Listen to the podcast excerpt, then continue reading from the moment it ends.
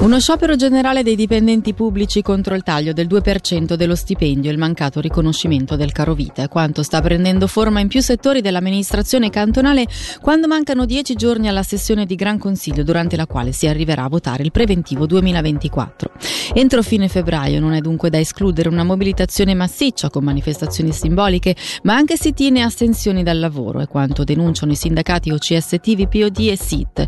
Per OCST sentiamo Xavier Daniele intervistato raccontato da Angelo Chiello. Con la manifestazione ancora della, della, settimana scorsa si è visto chiaramente che il personale e la popolazione si aspetta un passo indietro da parte della politica. Se questo non dovesse succedere io credo che potremmo veramente assistere a una richiesta, una richiesta generalizzata di manifestare con ancora più veemenza e con l'astensione dal lavoro per segnalare che così non si può, non si può più andare avanti. Noi ci aspettiamo che eh, ci siano dei risultati concreti rispetto al taglio dei salari e rispetto al mancato riconoscimento del caro vita. Questi sono i due aspetti aspetti più importanti, rimane comunque molta preoccupazione per quello che potrebbe succedere per il 2025. Ecco, ma quanto è concreta e quanto è imminente questa ipotesi di sciopero generale, dato che eh, se ne parlerà tra il 5 e 7 febbraio?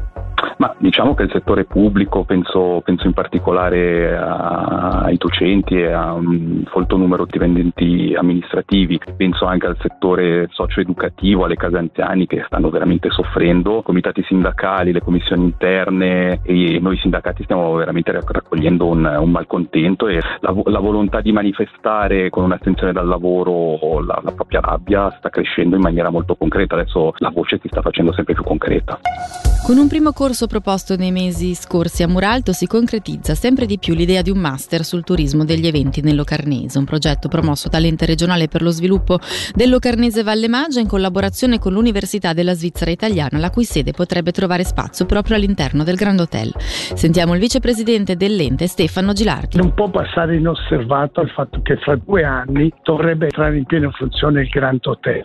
Dunque il Grand Hotel è una sede di prestigio, è una sede che richiamerà l'interesse di svizzero e internazionale, dunque noi in un certo qual senso sfrutteremo o anche aiuteremo lo sviluppo di questa novità. Dunque noi anche simbolicamente facciamo conto che abbiamo una nuova era davanti a noi, legata anche al Grand Hotel.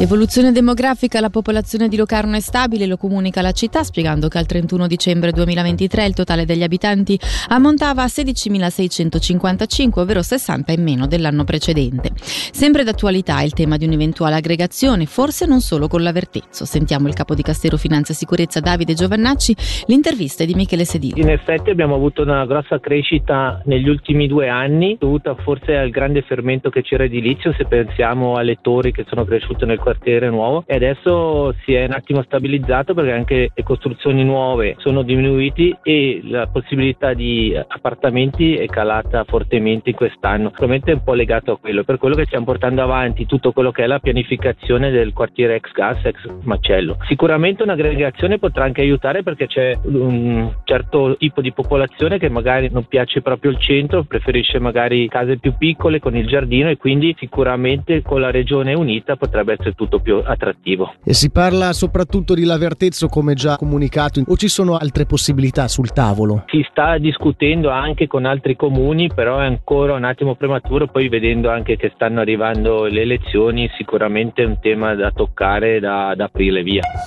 In materia di ospitalità turistica la Svizzera arriva all'ultimo posto in un confronto tra le 25 destinazioni più popolari in Europa. Lo dice uno studio del portale di vacanze tedesco Holidoo, che è giunto al risultato confrontando fattori come la conoscenza dell'inglese o la disponibilità. Un dato che sorprende il già presidente di Hotellerie Suisse Ticino Lorenzo Pianezzi, che però riguardo al nostro cantone in particolare qualche critica la muove. L'ospitalità in Ticino non è ancora ai massimi livelli, possiamo ancora lavorare. Per quanto riguarda il settore alberghiero, beh, non posso dirvi che siamo al 100% 100% a posto, però raggiungiamo una buona percentuale di gradimento da parte dei nostri turisti. Negli anni è stato fatto molto, negli anni abbiamo visto diversi alberghi che sono rinnovati, quindi la Svizzera cerca, o perlomeno anche il nostro cantone, il Ticino, cerca di stare al passo con i tempi, rinnovando continuamente le proprie strutture e inserendo sul territorio anche nuove strutture. Di conseguenza, se c'è da migliorare, andiamo a prendere le singole persone nei vari settori, quindi non solo nell'albergheria, e cerchiamo di capire là dove c'è davvero un problema e dove, dove si può migliorare. Forse dovremmo cominciare a insegnare insegnare l'importanza del turismo già nelle scuole, così non solo da far percepire che il turismo in Ticino genera il 12% del PIL, ma anche da invogliare i nostri giovani a lavorare per questo settore, perché oggi ancora manca questa potenzialità, non vediamo tantissimi giovani che si approcciano al nostro settore.